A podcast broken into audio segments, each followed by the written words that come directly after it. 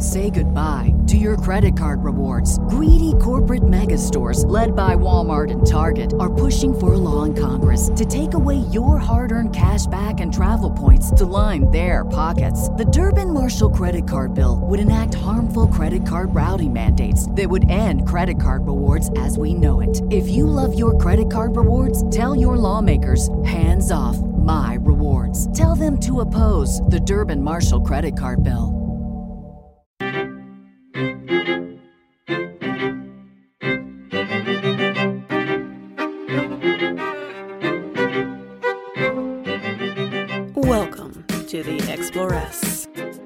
Traveling through history, one era at a time. I'm Kate Armstrong. When we left off last episode, we were pulling on our silk underthings, strapping on a whole lot of leather, and getting ready to go about the rest of our Scythian day. If you haven't listened to part one yet, I'd go back and do that before listening to this one. Otherwise, let's hop onto our horses and ride. But first, a shout out to some of my patrons. My pirate queens, Mikkel, Jackie, Gaia, Anna, Wendy, Kayla, Jessica B, and Emily. My lady presidents, Caroline, Caitlin, Louisa, Amy, Brendan, Paul, Elizabeth G, Kat, Nancy, Eve, Kelly, Claire K, Courtney, Casey, Jordan, Debbie, Pamela, Sasha, Cassie, Townsend, Ellie, Jessica S, Meg, Edie, Audrey, Lauren, Karen R, Dana, Lori, Larissa, Belinda, Nicole, Claire S, and Elizabeth M. And here's to the gods and goddesses divine who are contributing more each month than I've asked for Jackie C, Alexis, Karen C, and Avery. By becoming a patron for as little as $1 a month, you get access to exclusive bonus episodes, sneak peeks, and more, and help me keep the Exploress going. To check it out, head to my website and click on Become a Patron.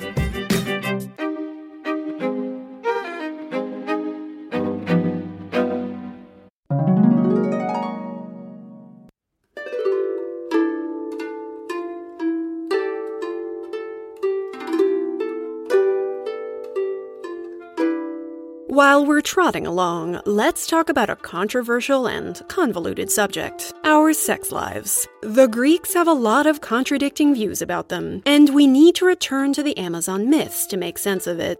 If we're known for two things, it's sex and violence. Amazon's sexual appetite is described in one of two ways, at least in Greek literature. Some guys like Aeschylus call us maidens fearless in battle, so some scholars purport we're staunch and militant virgins. We tend to think of the word maiden as meaning untouched, but in ancient Greece it actually just means unmarried. There are several Greek goddesses who shun sex and kill men who try to steal their V card. Artemis and Athena, who we met in our last bonus episode on Patreon, are two of the main ones. Perhaps one of the Amazon's nicknames, Androctones, or man killers, stems from that.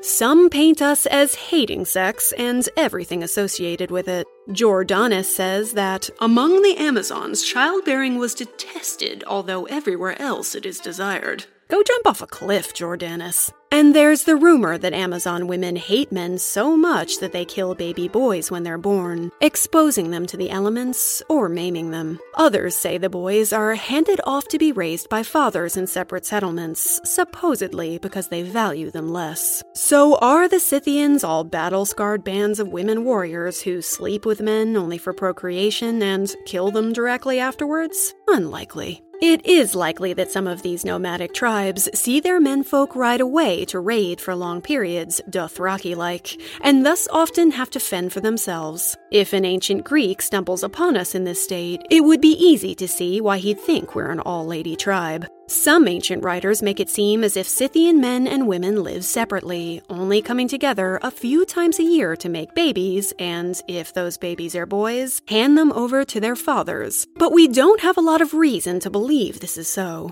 It's also possible that some groups practice fosterage, the practice of exchanging kids between clans to form alliances between them. But let's face it, it's unlikely any Scythian women are throwing boys out of a proverbial window. Other writers offer up a different version of the Amazon sexscape. Several describe them as man loving, not man hating, painting them as wanton swingers who bed down in the grass with whomsoever they please. Herodotus gives us the following story. Long ago, before his time, a tribe of female Amazons were taken prisoner by the Greeks and put onto their ship. The Amazons, knowing they'd be turned into slaves, rose up, grabbed their spears, and killed them all, because obviously. Then landed the ship in Kremnoi on the Sea of Azov. They promptly found some horses and stole them, then went about pillaging all and sundry. The local Scythians, called the Royal Scythians, once lived a nomadic life, but had long since bedded down in semi permanent settlements. And they were not best pleased with this band of feral foreign ladies, so they sent one of their young men on over to negotiate. But since they couldn't speak each other's language, progress was slow. Eventually, the Amazon woman made enough obscene hand gestures that the Scythian understood what she was trying to throw down. That she was up for some connubial communion if he was. So they made love instead of war, right there in the grass. Afterward, she used her skills with sign language to intimate that he should come back the next day and bring a friend, which, of course, he did. More friendly boinking ensued. For a while, the Amazons and these royal Scythians were happy just laying and playing together. The men never bothered to learn their language, but the women learned to speak some of theirs. Eventually, that first guy said, Hey babe, this whole nude orgy in the grass situation is super fun. But maybe you ladies could come on over to our place and settle down and make babies and bake bread and stuff. Or, as Herodotus puts it, We have parents and property. We promise to keep you as our wives, and we won't even take up with any other women. Really selling it there, Romeo. The Amazon replied, Impossible. We live to shoot arrows, throw javelins, and ride horses. Your women never leave home to hunt or explore or for any other reason. We would never be able to live like that. Fair enough, I say. The ladies proposed the men give up their settled lives of luxury and gallop away into the sunset with them. And the guys basically said, Okay, cool. That sounds hot. and together they formed a merry band called the Sarmatians, which were still roaming around in ancient Greek times. But how many of these casual carnal encounters are we actually having? It's hard to say. We migrate a lot, moving with the seasons, but tribes do come together in spring to bury the preserved remains of our loved ones and take nice, long, purifying saunas. We also mingle for trading purposes and compete in riding and shooting contests. All great opportunities to knock Scythian boots with someone new. And why limit yourself to just one, anyway? Strabo tells us that the women of the mountain tribes of Media in modern day Iran believe it honorable to have as many men as possible and consider less than five a calamity. Herodotus tells us that the Agathyrsi mate with whoever they feel like to help. foster sibling like relationships, and to eliminate jealousy and hatred. The clan who gets nude together stays together. And, of course, they may also see the wisdom in mixing up the gene pool a little, though they wouldn't think of it along those lines. Amongst the Massagetae, whose queen we'll meet a little later, open marriage is a definite option if done discreetly. Instead of a sock on the door, the sign for busy, please go away, is a quiver sitting outside a lady's wagon. Slay, girl, slay! Herodotus tells us that Amazons do indeed get married and consider that a sign of a life well lived, but not before they prove themselves in battle. Pomponius Mela says that To kill the enemy is a woman's military duty, and virginity was the punishment for those who fail. the historian Aelian says that amongst the Massagetae, courtship itself is a battle. If a man wants to marry a maiden, he must fight a duel with her. They fight to win, but not to the death. If the girl wins, she carries him off as captive and has power and control over him. But if she is defeated, then she is under his control. This control is probably symbolic. Much like Atalanta, we women of the steppe are interested in finding a partner who is our equal. Nothing says, you get me, quite like a guy who isn't afraid to go against you in a savage wrestle. Couples are often buried together, equals even in the afterlife. All we can really be sure of is that Scythians are enjoying the pleasures of the flesh, either with one or several someones, and they're probably doing it way more on their own terms than any ancient Greek wife. And unlike them, Scythians can expect to be treated as their companion's equal. This barbarian life is looking better by the minute.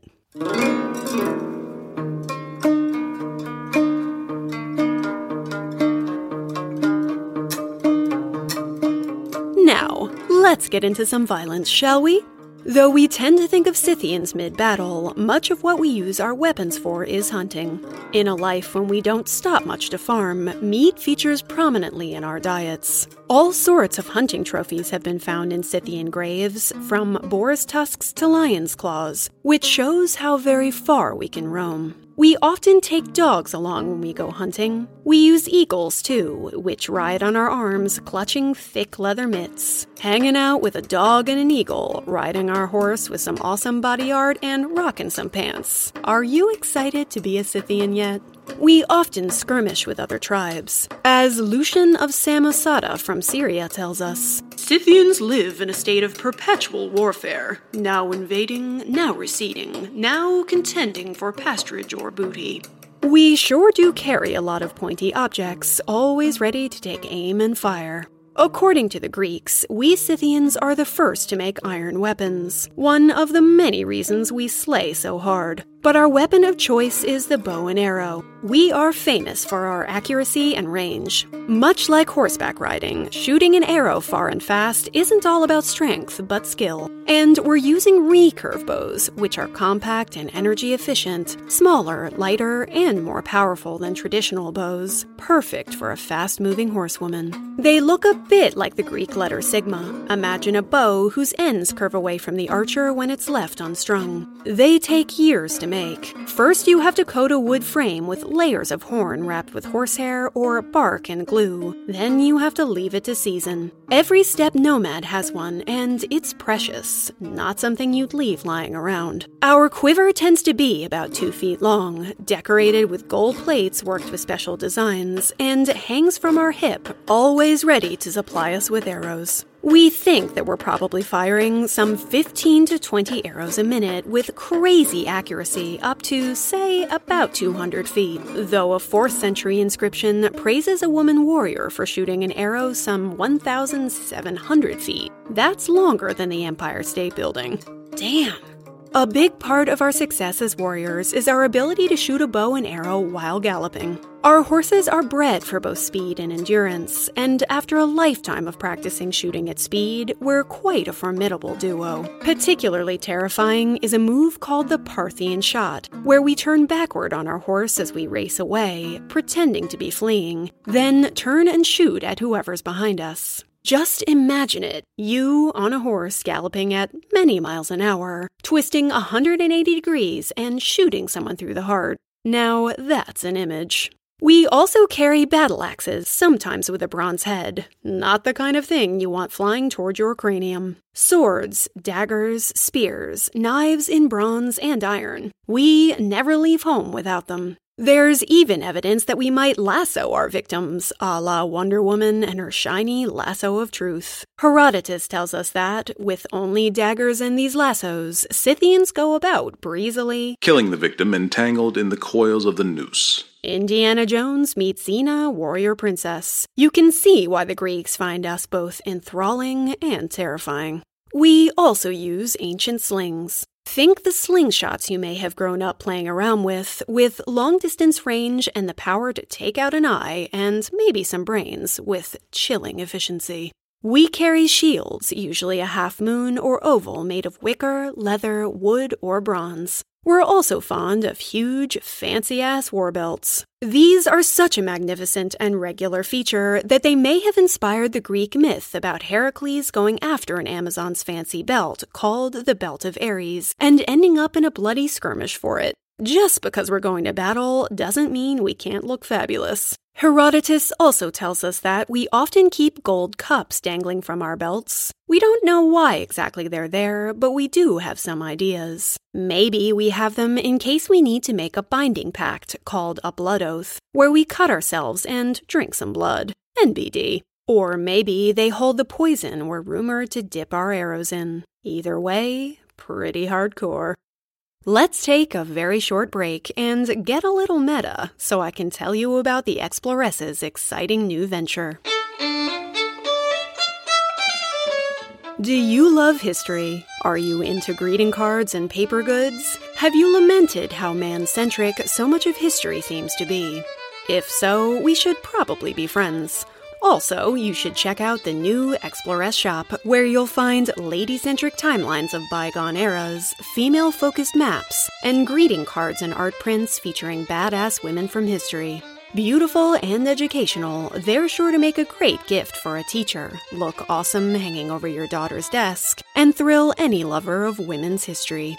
It's all printed on recycled paper in Australia, made by yours truly, and all proceeds go directly to supporting the show. So go search for the Exploress on Etsy or go to my website and click on merchandise.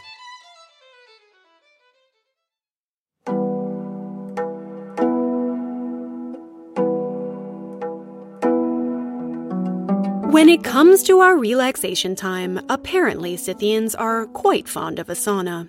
Herodotus tells us that while not on the move, we often take a kind of vapor bath, which happens inside felt teepees full of large, hot stones. I once spent an afternoon in a sweat lodge that sounds a whole lot like this, and so I can say with confidence that if you don't like confined spaces and aren't down with being trapped in temperatures about the same level of intensity as the planet Mercury, this may not be for you. After that giant sweat fest, we might enjoy some recreational herbs. The drugs of choice around the fire are fermented mare's milk called kumis today, and still drunk in places like Kazakhstan, and cannabis. Like ancient beer, kumis is great for we ancient ladies because it's full of vitamins and easy calories, and we're working out enough that we need lots of those. But it's also good for stirring up a party. A traveler who spends time on the steppe around 1250 CE says it makes the inner man most joyful.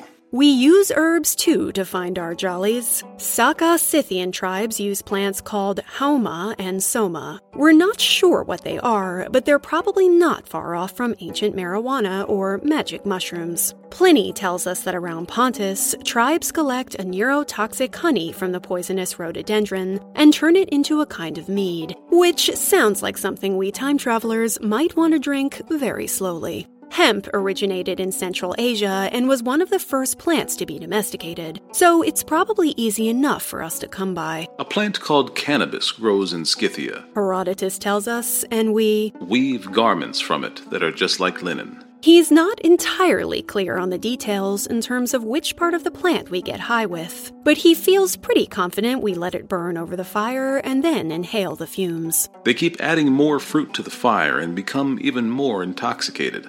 They get so drunk on the smoke that they jump up and dance and sing around the fire. Sometimes we even do this in the felt sauna tents we're so fond of, hotboxing ourselves until, as Herodotus puts it, we howl with joy, awed and elated by their vapor bath. Some of us are even buried with a little hemp kit just to make sure we're prepared to party in the afterlife. So while it may just be about recreation, it could also have some religious significance too.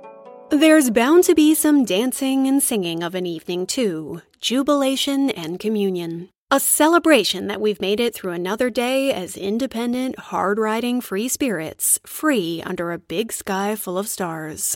And then, when we're ready for bed, we might go through a few of our favorite beauty regimens. We'll mix up a mask of cedar, cypress, and frankincense, and apply it all over before hitting the sack. How we're keeping said mixture from seeping into our sheets is unclear, but apparently when we wake up, our bodies are steeped in the sweet fragrance, and their skin is clean and glossy.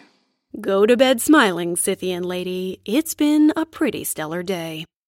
It's easy to see why Scythian women make such fierce and frightening figures, why they populate so many stories and myths. But the truth is that, outside of Greece, warrior women really aren't all that uncommon. Let's meet some of the real Amazon women who make the ancients tremble.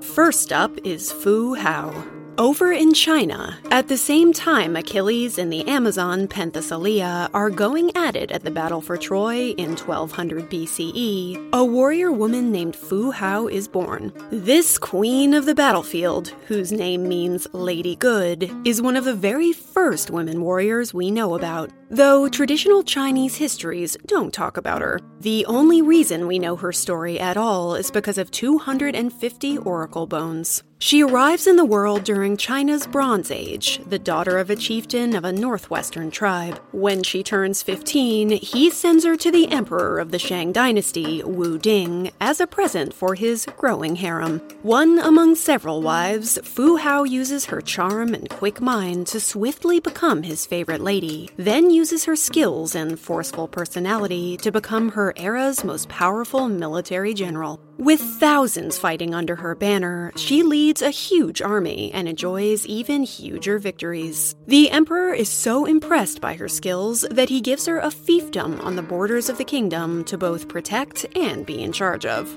When she dies, her tomb is stuffed full of goodies jade, huge bronze vessels, some 1.6 metric tons of them, 27 knives, and 16 sacrificed war captives. She was far from the only woman warrior in China. We have evidence of many more during her lifetime, but her tomb lets us see what a big deal she was.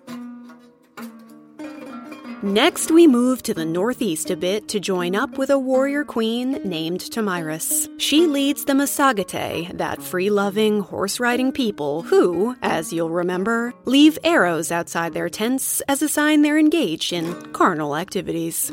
They sacrifice their horses to the sun, wear helmets and glittering belts in brass and gold, and they aren't afraid to fight for what's theirs, no matter who they have to square up against, even if it means she has to battle Persia Persia's Cyrus the Great.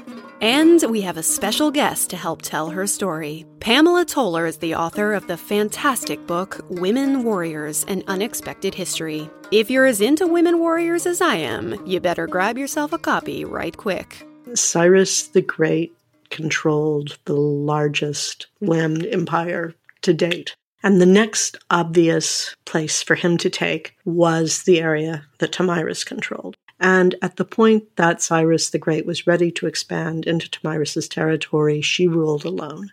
She's squatting on prime real estate, and it's the perfect time for this powerful man to move in. He decides the best thing to do with a powerful woman is try to make her marry him so he can take her land without chopping any heads off. Seeing this move for the empty power play that it is, she declines, writing him a note that goes a little something like this. Listen, you're cute and all, but um how about you go ahead and run your own country and you leave me here to run mine, okay?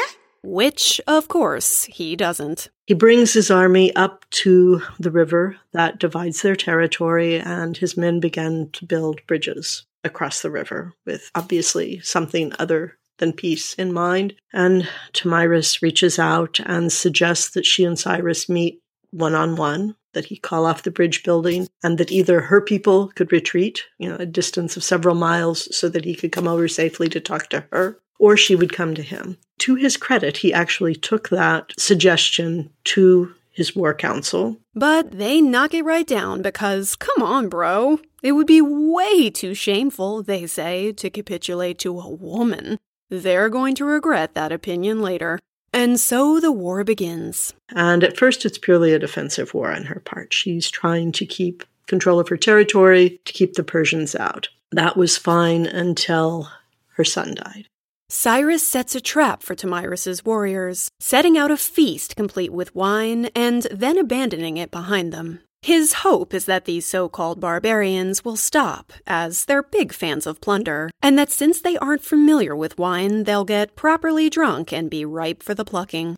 Once they've fully sunk into their wine filled cups, Tomyris' son and his warband are ambushed. He may have been easily trapped by a banquet, but he had a clear sense of the power politics involved. So he convinced Cyrus to un- to let him be unbound and then he killed himself so he couldn't be used as a bargaining chip.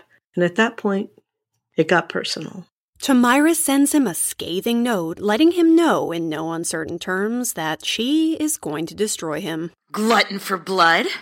Leave my land now, or I swear by the sun, I will give you more blood than you can drink. There is a mighty battle. Herodotus, who is our main source for this, describes it as the, the most violent battle of all time. In his innocence, he couldn't imagine some of the violence that would come later. And they didn't take any prisoners, they just killed everyone. After the battle's over, Tomyris walks out into the fields looking for her old friend Cyrus. When she finds him, she makes sure he's decapitated. Then she dips his severed head in blood that's supposedly been drained from Persian soldiers and tells him that, just as she promised, he's now had more blood than he could drink. Damn, girl! Rumor has it that she later uses his skull as a drinking goblet. Can't say he didn't have it coming.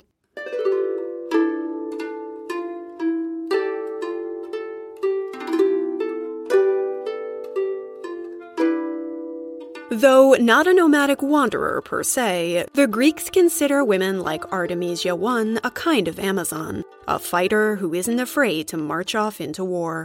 In 480 BCE, this queen of Caria, a Greek city state tucked into the Persian Empire, is ruling from the coastal city of Halicarnassus. And unlike her city state neighbors, she's quite a fan of the Persians and their king. She supposedly walks around in male style Persian dress, aka pants, because hello, and carrying a dagger and sword, always ready for action. And she knows how to use those weapons too. The Persian king, Xerxes, is still mad at Greece for a battle he lost, so he rounds up his supporters and sets about invading them. Not someone you'd want to face down if you can avoid it. Though she's technically Greek, Artemisia sails five ships to his banner. And though she has a grown son who could have done it, she's the one who goes, because as Herodotus puts it, her own spirit of adventure and her manly courage were her only incentives. She is Xerxes' only female admiral, and when he convenes his war council, she tells him it isn't smart to attack the Greeks at sea. But much like a man who refuses to ask for directions, he chooses not to heed her advice.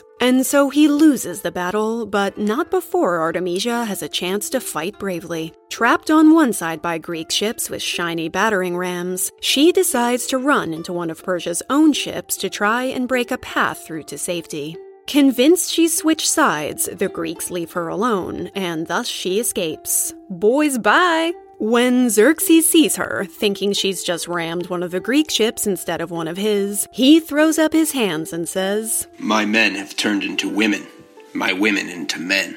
So dangerous is she that the Greeks offer 10,000 drachmas for her capture. Good luck with that. Later, around 350 BCE, we have another Artemisia, Queen of Caria. She's known primarily for how hard she grieves her brother husband Mausolus. It's said she misses him so much that she mixes some of his ashes into her daily drink. Ooh, girl, friend to friend, you gotta put that wine glass down. She also builds him the world's most gigantic mausoleum, it's where we get that word from, which becomes one of the seven wonders of the world. She even decorates the thing with etchings of Amazons. Foreshadowing? I think so. While she's crying into her ash filled cup, she's also doing a bit of Amazonian warring. When she becomes queen after Mausolus dies, the island city of Rhodes decides they're not down with having a woman ruler, so they send a fleet to fight against her. No matter. She quickly gets archers up on the city walls and hides her own ships full of soldiers in a secret harbor.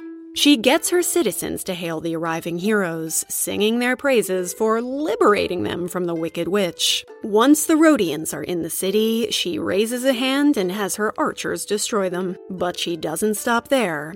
Artemisia puts her own men onto the Rhodian ships, drapes them in laurel leaves, the universal sign for victory, and sails them right on back to Rhodes. The people, thinking they're waving at the men returning home victorious, welcome them in, and she has their leaders swiftly killed. Bow down, boys. Who were these warrior women really? These so called barbarians who weren't afraid to fight for their lives and their lands, either by horseback or sea. Were they blood drinking, venomous man haters? Virginal maidens on a quest to raid the world? In regards to the Scythians, as far as we can tell, they were women living life as they had always lived it, riding with the wind at their backs. The Greeks told outrageous stories about them, probably because they were trying to make sense of them. They couldn't fathom the idea of a woman riding into battle. All these centuries later, many of us still struggle with it. But when you walk back through ancient history, women are always there in the midst of every war, even if they aren't fighting it. Their towns are sacked, their freedom stolen, taken as slaves against their will. I, for one, like knowing that some of them grew up learning how to fight and unafraid to do so. Women were touched by war then and always, so give them a chance to fight if they have to and fight well.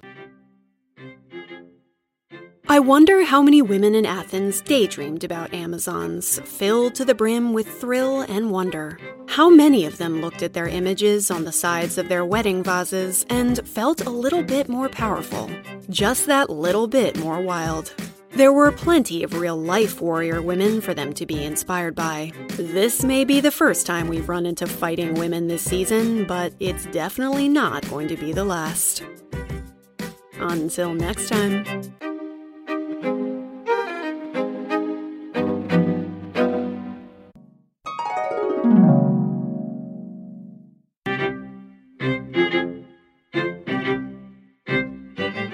Thanks for listening. If you dig the Exploress, tell a friend, leave me a review on Apple Podcasts, or spread the word however you can. It really does make a world of difference. You can also support the show by becoming a patron, which gives you access to sneak peeks and exclusive bonus episodes, including an awesome interview I did with today's guest, Pamela Toler. Her book, Women Warriors, is an engrossing read that'll introduce you to a host of interesting women warriors throughout history, and I can't recommend it highly enough. For show notes, including a list of my research sources, a transcript, images, and more, head on over to my website, theexploresspodcast.com Speaking of pictures, check me out on Instagram. I think you'll find my Insta game is pretty strong. You can also find me on Twitter at the Exploress Pod or Facebook at the Exploress Podcast. The music you just enjoyed comes courtesy of Michael B. Levy, who composes all of his work on recreated lyres of antiquity, giving us a special insight into what ancient music might have sounded like. All songs were provided and licensed by AKMProductionsInc.com and you can find links to his work in the show notes. A special thanks to the following podcast legends who kindly contributed their vocal stylings. Tawny from the Dirty Bits podcast, which covers the scandalous and salacious bits of history your teacher probably left out. Katie and Nathan from Queen's podcast, who will make you laugh and cry over badass women from history. Jen and Jenny from Ancient History Fangirl, which takes you deep into the stories of the ancient world. And Sean from Stories of Your and Yours, who tells you classic stories in the most soothing voice you'll ever hear. Their podcasts are some of my very favorites, so check them out. You'll find links to their work in the show notes. Thanks also to the kind friends and family who never fail to delight me with their voiceovers Phil Chevalier and John Armstrong. Thanks as always to Paul Gablonsky, aka Mr. Exploress, for my theme music and logo, and all the amazing pieces of art we've been collaborating on this season. I'd pick up my Spartan sword for you any day. Say goodbye to your credit card rewards. Greedy corporate mega stores, led by Walmart and Target, are pushing for a law in Congress to take away your hard earned cash back and travel points to line their pockets. The Durbin Marshall credit card bill would enact harmful credit card routing mandates that would end credit card rewards as we know it. If you love your credit card rewards, tell your lawmakers hands off my rewards. Tell them to oppose the Durbin Marshall credit card bill.